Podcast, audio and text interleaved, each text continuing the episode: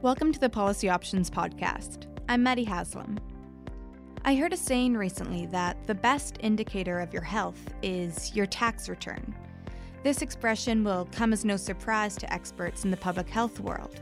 It speaks to a widely acknowledged truth that a person's income and health are closely linked. Those living in poverty are far more susceptible to harmful health conditions, from stress to unstable housing or food lacking nutritional value.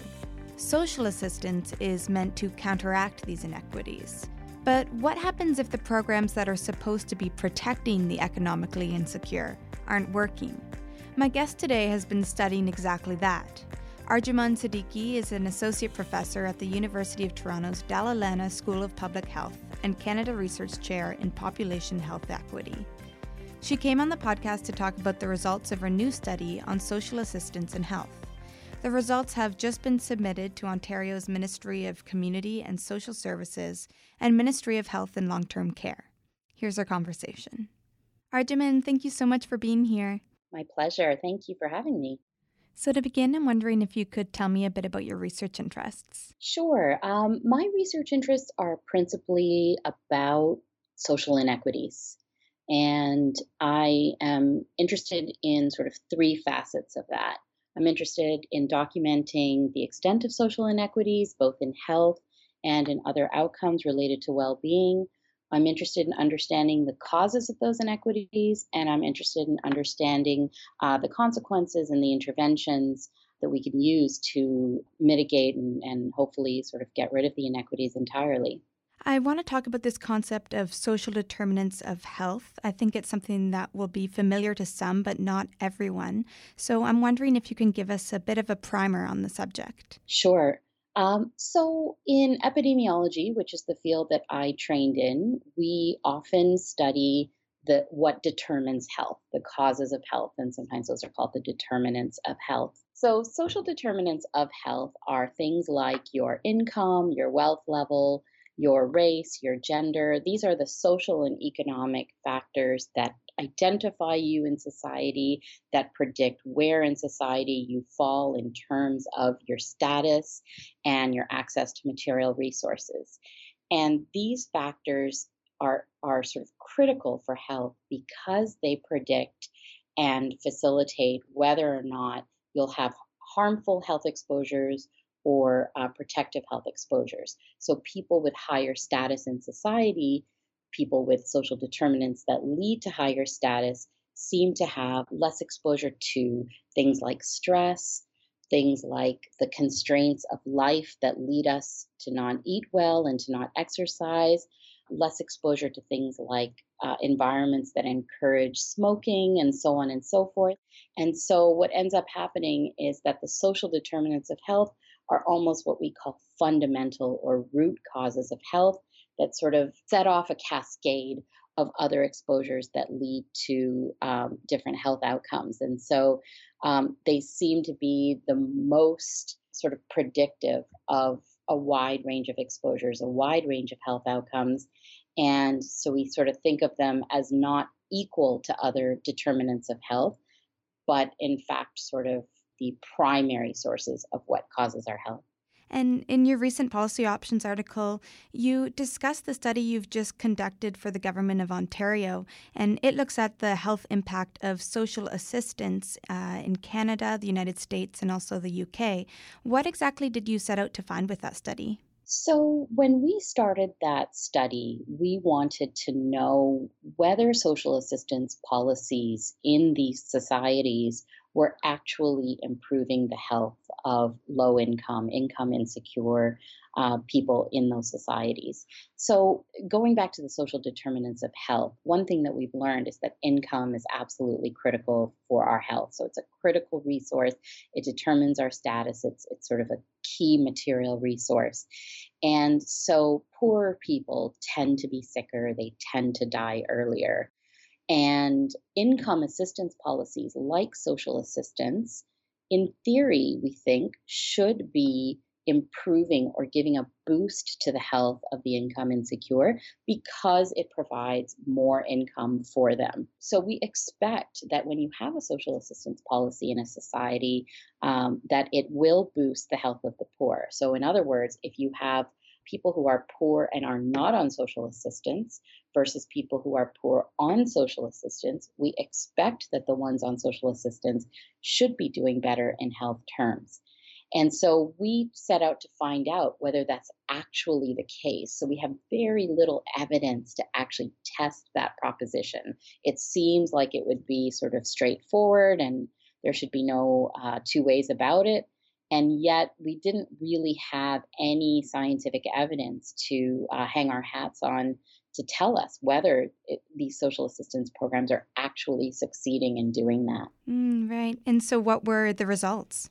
The results were quite startling. Um, they demonstrated that social assistance policies are not improving the health of the uh, poorest members of society across three three large societies, three societies that are uh, that include Canada and and its peer nations. And when I say it's startling, that's not because we didn't have any findings that would suggest that. In fact, there were a few studies that had been conducted that tried to ask this question or a related question at least. Part of the problem was none of that evidence was really from Canada or very little of it. And the other problem was that the studies had not really um, taken account of the methods that are best that best enable us to answer that question that best enable us to compare what the effect of social assistance is, sort of controlling or accounting for all other things that affect health. So those studies tended to be ones where they compared people on social assistance to people who were really quite different than uh, um, the people who would need or require social assistance. So it was just really difficult to make heads or tails of whether the difference in health was was due to social assistance or not. So those studies sort of suggested also that social assistance was not helping. And our thought was that if we do uh, use the methods that are available now in order to make the best sort of case for, for this question, in order to best isolate the effect of social assistance, that we might find something different because theoretically you would anticipate that to be the case. And instead, we found very much the same thing as some of those preliminary studies. And so, in all three societies, people on social assistance were doing either no better and in some cases worse than sort of similar people not on social assistance. So the finding was not that people on social assistance are doing worse than the general public. That's not news. The fact that they're doing worse than middle class people or upper, upper class people, that's not news. What is news, I think, is that they're doing worse, or it seems that they're doing worse than similar people not on social assistance. Mm-hmm. Yeah, that is startling. I'm wondering how your findings, at least in a North American context, relate or could relate to cuts to income support. We actually think that's the primary reason, or at least one of a handful of primary reasons that social assistance isn't working for the poor. So, if you think about the available science on income, on social assistance, on the determinants of health and the social determinants of health, there is nothing in the science that would suggest to us that there's any harm that should come of giving additional boosts in income to poor people. And so the question is when you are supposedly giving a boost, why isn't it working? And we think that cuts to, to social assistance may be a big part of this in the sense that it may very well be that the amount of social assistance that people receive is simply not enough to meet the demands of daily life in this day and age. And we know that since the mid 1990s, there have been huge cuts to social assistance. In fact, in another study that I conducted with colleagues at Stanford and Harvard, we found that in the United States, when social assistance, their welfare uh, as it's called, was cut in the mid 1990s under the Clinton administration, you had a decline in the health of particularly low income single moms who were very likely to be people who required social assistance. And so when those reforms came in in the US, you had cuts to welfare, you had some other sort of provisions that are put in. It really harmed the health of the, some of the most vulnerable people in our society. And so, certainly, we think income assistance cuts and the inadequacy of social assistance is a big deal and maybe a big reason for our finding. We think, though, there might be other sort of related issues. Right. And one of those issues could be precarious work. So, another feature of social assistance in Canada and in peer societies like the United States is the mandate for people on social assistance to be working. It's less stringent in Canada than the US. Um, but our sense is that because there is this requirement, that actually creates exposure to another social determinant of health, which is your job conditions and that at the low income level, you would be exposed to extremely precarious job conditions. And what we've learned in other um, areas of science in this field is that precarious work is actually more damaging in some cases than is no work at all. And so the combination of very little additional income received from social assistance and additional exposure to precarious work may um, make things quite difficult and, and help to explain our results. Mm-hmm. And how do discussions about basic income and minimum wage factor into this? Well, certainly um, these are strategies boosting the incomes of the poorest members of our society. And so our study doesn't directly provide any evidence on either of those strategies, but they are additional strategies to help the poor. And so, if it's true that the results we got reflect the fact that social assistance is inadequate, basic income and minimum wage policies may be strategies that work better if they are strategies that boost the incomes uh, of the poor more than traditional social assistance, and if they don't come with negative exposures like precarious work my sense of the literature, the broader literature on basic income and on minimum wage is that these may be worthwhile strategies, though may also be incomplete. So you might anticipate that basic income, for example, is not going to be the be all and end all, partly because, for example, the Ontario basic income pilot still doesn't get us back to the social assistance levels before the mid 1990s cuts. So it's entirely possible that you still wouldn't see a big health boost because the income is still wholly inadequate. In the case of minimum wage, that may also be the case. It's a wonderful thing to boost minimum wage, but if the maximum wages, so to speak, the inequality and the cost of living are outpacing what the modest increase in minimum wage provides, you may still find similarly sort of inadequate boosts to the health of, of the income insecure. So, on the one hand, our study is related to a conversation, a broader conversation about policy solutions. And certainly, basic income and minimum, minimum wage are the ones that appear the most in the literature right now and, uh, and the most in the public discourse and are sort of, I think, front and center on the minds of policymakers. On the other hand, I, I worry that they are not adequate, that they're not bold enough to really do what needs to be done, which is to address the huge inequality, the huge deficit that poorer people find themselves in as a result of growing inequality and growing cost of living and just the sort of burdens of everyday life that are nearly impossible to meet at the um, income levels that they find themselves in.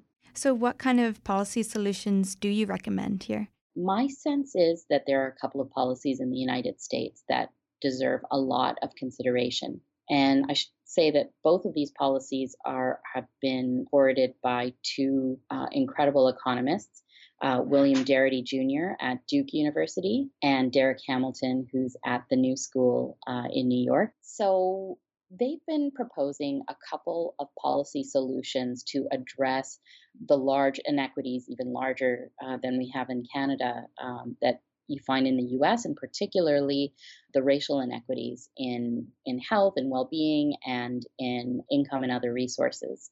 Number one is a, a job guarantee.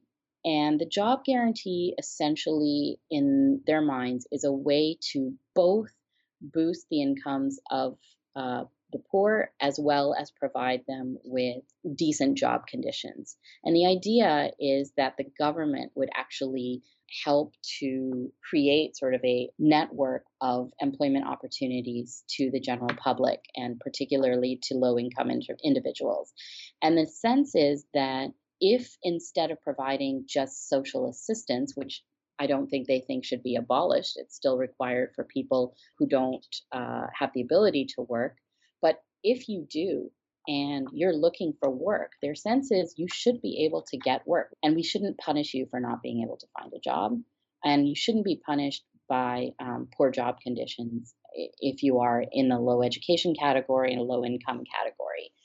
And what uh, these two economists think may be the outcome of this first is that before you even get to social assistance, it would stabilize and grow the wages, the market wages of the poor, meaning that instead of on the back end compensating for low wages and bad jobs, essentially, you essentially create good jobs for low income people.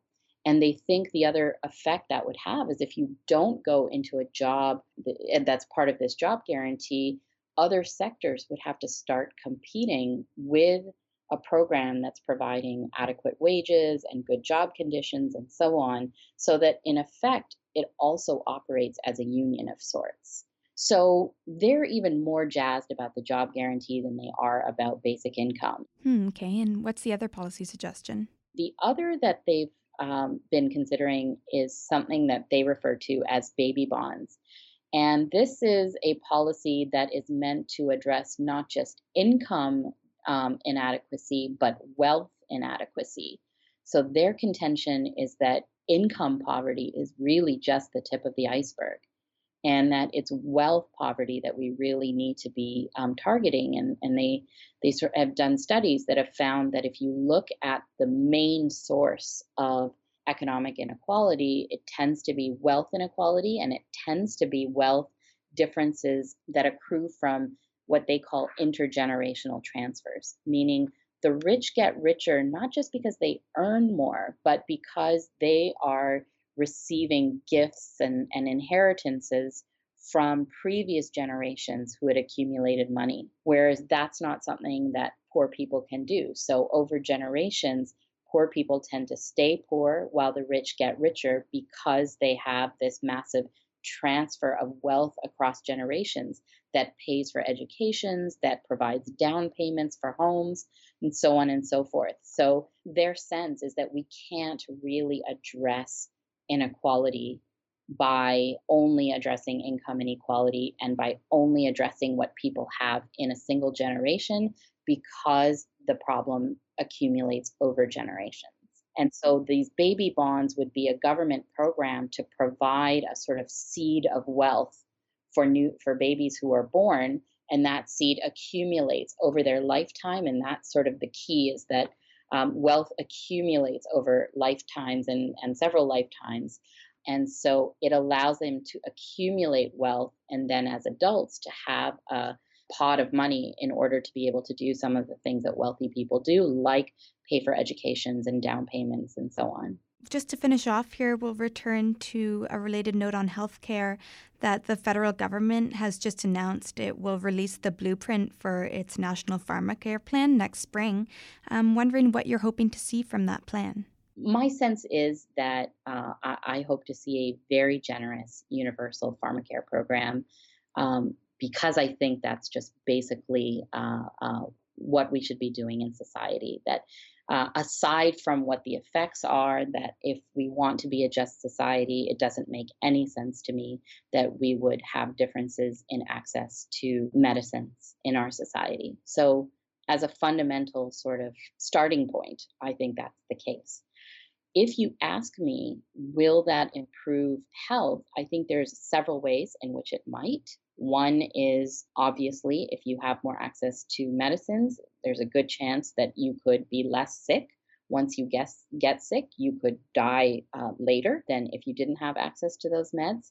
There's the likelihood that this will result in less stress and less of your income going to meds and therefore free it up for other things um, besides something that we should be providing as society. But I don't know the answer to what effect it would have on health outcomes in the short and the long run. That's something that I think would require evaluation. On the one hand, what we've learned in the social determinants of health literature is that the things that make us sick in the first place tend to be our conditions of everyday life, as I sort of mentioned at the front end of the podcast. Things like uh, our our income, our housing conditions, and so on and so forth. That tends to be what determines whether we get sick or not and how sick we get in the first place.